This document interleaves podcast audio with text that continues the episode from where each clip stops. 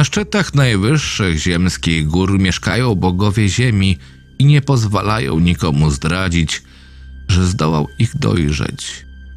Ongi zamieszkiwali szczyty niższe, wszelako ludzie z równin stale wspinali się na skalne i śnieżne zbocza, wypierając bogów na coraz wyższe góry, aż ostała się jedna, ostatnia. Opuszczając zajmowane uprzednio wierzchołki, bogowie zabierali ze sobą wszelkie swoje znaki, z wyjątkiem, jak powiadają, jednego razu, gdy pozostawili pewną rzeźbioną podobiznę na ścianie góry, którą nazwali Ngrankiem. Lecz teraz wycofali się na nieznane kadach w śnieżnej pustaci, dokąd nie sięga ludzka stopa i nasrożyli się, albowiem nie mają już dokąd uciec przed nadejściem ludzi. Nasrożyli się, choć niegdyś pozwalali się wypędzać. Teraz wzbraniają ludziom przystępu, a jeśli kto przystąpi, nie pozwalają mu wrócić. To dobrze dla ludzi, że nie wiedzą o kodach w śnieżnej pustaci, inaczej nieroztropnie próbowaliby się tam wspinać. Czasem, gdy bogowie zatęsknią za domem, cichą nocną porą odwiedzają szczyty, które ongi zamieszkiwali i łukają cichutko, próbując igrać podawnego na pamiętnych stokach. Ludzie czuli łzy boków na przykrytym śnieżną czapą Turai, choć sądzili, że to deszcz. Słyszeli też westchnienia bogów w wiatrach, co o świcie wieją jękliwie z Larionu. Bogowie zwykli wędrować statkami z chmur. Mądrzy górale znają legendy, które wzbraniają im zbliżać się do niektórych wyższych szczytów w chmurne noce, albowiem bogowie nie są już pobłażliwi jak dawniej. W ultarze, co leży za rzeką Skai, żył niegdyś starzec złagniony widoku bogów ziemi. Był głęboko uczony w siedmiu tajemnych księgach Chsan, znał rękopisy pnakotyczne z dalekiego, skutego lodem Lomaru. Nazywał się zaś Barzaj Mądry. Wieśniacy opowiadają, jak wspiął się na pewną górę w noc dziwnego zaćmienia. Barzaj tak wiele wiedział o bogach, że umiał rozeznać się w ich poczynaniach i domyślał się tylu ich sekretów, że uważano go za półboga. To on mądrze doradzał mieszczanom z ultaru, gdy uchwalali swoje znamienite prawo karzące za zabicie kota. To on pierwszy wyjawił młodemu kapłanowi Atalowi, dokąd chadzają czarne koty o północy w Wigilię świętego Jana. Barzaj był biegły w arkanach bogów ziemi i w końcu zapragnął ujrzeć ich oblicza. Wierzył, że jego wielka sekretna wiedza o bogach osłoni go przed ich gniewem. Postanowił tedy wspiąć się na wysoki i skalisty szczyt Hathekla w noc, gdy wedle jego wiedzy mieli tam być bogowie. Hathekla leży daleko na kamienistej pustyni za Hathek, któremu zawdzięcza nazwę. Wznosi się niby kamienny posąg w wypełnionej ciszej świątynią. Mgły igrające naokoło szczytu są zawsze żałobne, mgły bowiem to wspomnienia bogów. Bogowie zaś miłowali Hathekla, gdy w dawnych czasach mieli tam swoje pomieszkanie. Bogowie ziemi często odwiedzają Hathekla na swych statkach smur i rozsnubając blade opary nad stokami, odprawiają wspomnieniowe tańce na szczycie pod czystym księżycem. Wieśniacy z Hathek powiadają, że o żadnej porze nie jest dobrze wspinać się na Hathekla, a nocą, gdy blade opary skrywają wierzchołek i księżyc, grozi to śmiercią. Barzaj nie zważał wszakże na ich słowa, gdy przybył z pobliskiego ultaru z młodym kapłanem Atalem, swym uczniem. Atal był tylko synem oberżysty i czasami się trwożył. Ojciec Barzaja był natomiast landgrafem, mieszkał w starożytnym zamku, nie miał on przeto gminnych przesądów we krwi i śmiał się z bojaźliwych górali. Barzaj i Atal, mimo modłów wieśniaków, udali się z Hathek na kamienną pustynię i nocami rozmawiali przy ognisku o bogach ziemi. Wędrowali wiele dni, widząc z oddali wniosły Hathekla w aureoli żałobnej mgły. Trzynastego dnia dotarli do podnóża samotnej góry i Atal zwierzył się ze swych obaw. Barzaj był jednak stary i uczony, nie lękał się niczego i śmiało poprowadził go zboczem, którego nie przemierzył żaden człowiek od czasów Sansu, o czym wspomina się z trwogą w zapleśniałych rękopisach pnakotycznych. Szlak wiódł po skałach przez niebezpieczne uskoki, urwiska wśród spadających głazów. Później zrobiło się zimno i śnieżyście. Barzaj i Atal ślizgali się często i potykali, lecz brnęli naprzód, wyrębując drogę kosturami i toporami. Wreszcie powietrze zrobiło się rzadkie, niebo zmieniło kolor i wspinaczom coraz ciężej było oddychać. Nie ustawali wszakże w swym mozole, dziwiąc się osobliwości okolicy i drżąc z podniecenia na myśl o tym, co zdarzy się na szczycie, gdy wzejdzie księżyc i blade opary rozsnują się dookoła. Trzy dni wspinali się coraz wyżej, wyżej i wyżej ku dachowi świata. Na koniec rozbili obóz, by zaczekać, aż księżyc się zachmurzy. Przez cztery noce chmury się nie zjawiały. Księżyc świecił zimno poprzez rzadkie żałobne mgły na około milczącego szczytu.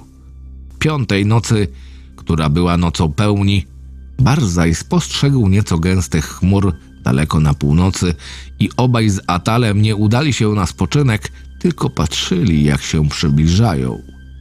Gęste, majestatyczne, żeglowały przed siebie pomału i z rozmysłem, rozciągały się naokoło szczytu wysoko nad głowami obserwatorów, skrywając przed ich wzrokiem księżyc i wierzchołek.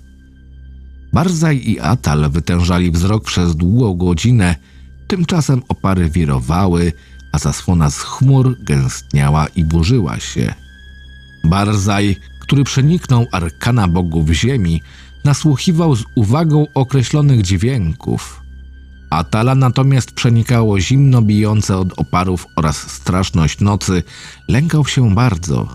Gdy zatem Barzaj jął wspinać się wyżej i gorliwie go nawoływać, podążył za nim dopiero po dłuższej chwili.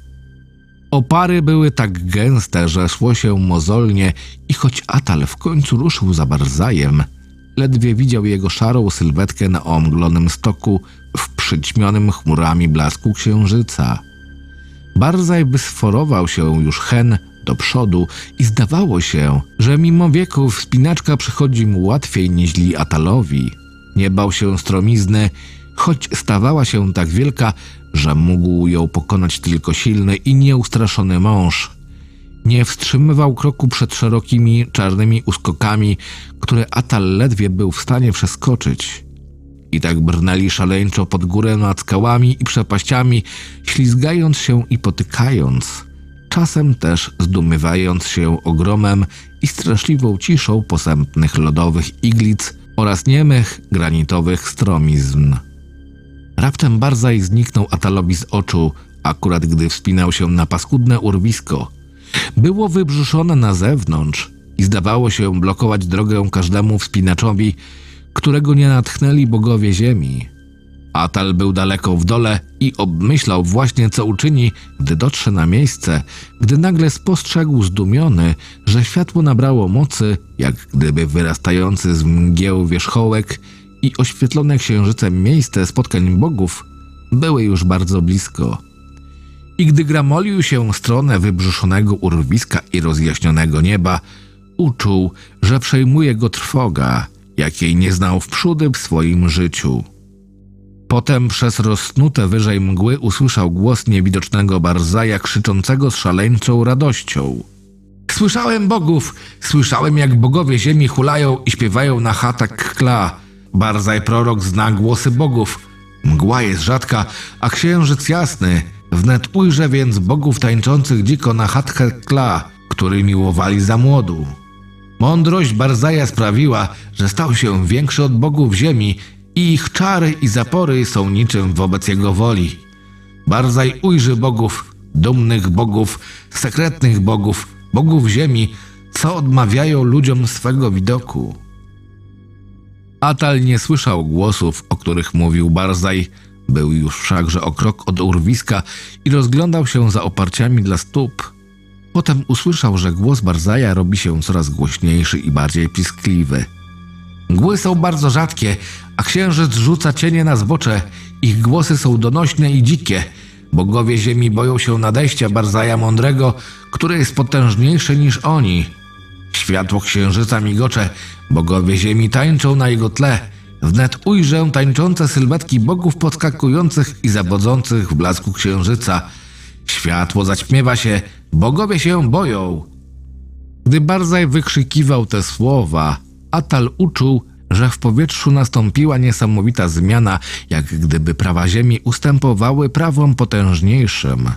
Jakkolwiek bowiem szlak był bardziej stromy niż kiedykolwiek dotąd, wspinaczka stała się zatrważająco łatwa, a urwisko okazało się przeszkodą zupełnie nieznaczną, gdy Atal dotarł do skalnej półki i wpełzł ryzykownie na jej poszarpany brzeg.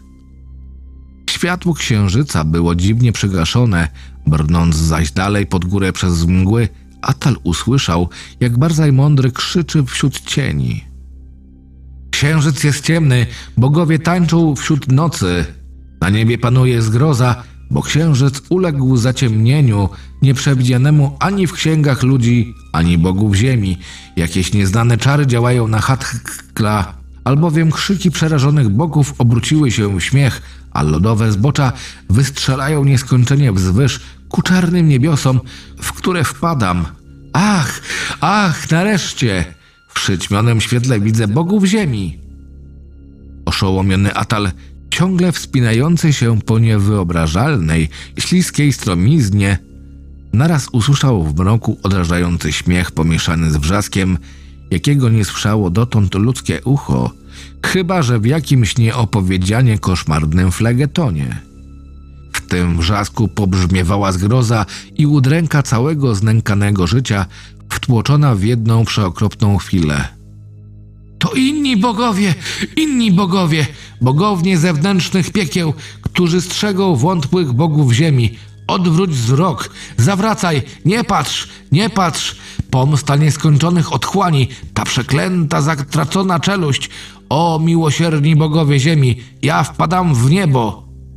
A kiedy Atal zamknął oczy, zasłonił uszy i próbował skoczyć w dół, mocując się z przeraźliwą siłą ciągnącą z nieznanych wysokości, huknął na chatę kla straszliwy grom, który zbudził zacnych wieśniaków na równinie i uczciwych mieszczan w Hathek, Nirze i Ultarze i sprawił, że ujrzeli poprzez chmury owo dziwne zaćmienie księżyca, którego nie przewidziano nigdy w żadnej z ksiąg. Gdy zaś księżyc nareszcie się odsłonił, Atal był już bezpieczny na niższych, ośnieżonych stokach. Nie widział bogów ziemi ani innych bogów. Wtedy jest powiedziane w zapleśniałych rękopisach narkotycznych, że gdy Sansu wspiął się na chatę kla u zarania świata, nie znalazł nic prócz niemych lodowców i skał. Natomiast gdy ludzie z Ultaru, Niru i Hathek przełamali swój strach i za dnia wspięli się na tę nawiedzoną stromiznę w poszukiwaniu Barzaja Mądrego, pod wierzchołkiem natrafili na wykuty w nagim kamieniu osobliwy i cyklopowy symbol, szeroki na pięćdziesiąt łokci, jak gdyby skałę przeryło jakieś tytaniczne dłuto. Symbol ten był podobny do znaku, którego uczeni dopatrzyli się ongi w owych straszliwych partiach rękopisów narkotycznych, co są zbyt starożytne, by je odczytać. Taką oto ujrzeli rzecz. Barzaja mądrego nie odnaleziono nigdy. Świętego kapłana Atala zaś nigdy nie zdołano namówić do odmówienia modłów za spokój jego duszy. Co więcej, ludność Ultaru, Niru i Hathek po dziś dzień lęka się zaćmień i modli się nocami, gdy szczyt góry i księżyc skrywają blade opary. Ponad mgłami nad Hathek Kla. Bogowie odprawiają zaś czasem wspomnieniowe tańce – Wiedzą bowiem, że są bezpieczni, uwielbiają przypływać na statkach z chmur z nieznanego Kadat i igrać po dawnemu jak wówczas, gdy ziemia była nowa, a ludzi nie ciągnęło do wspinaczek w niedostępne miejsca.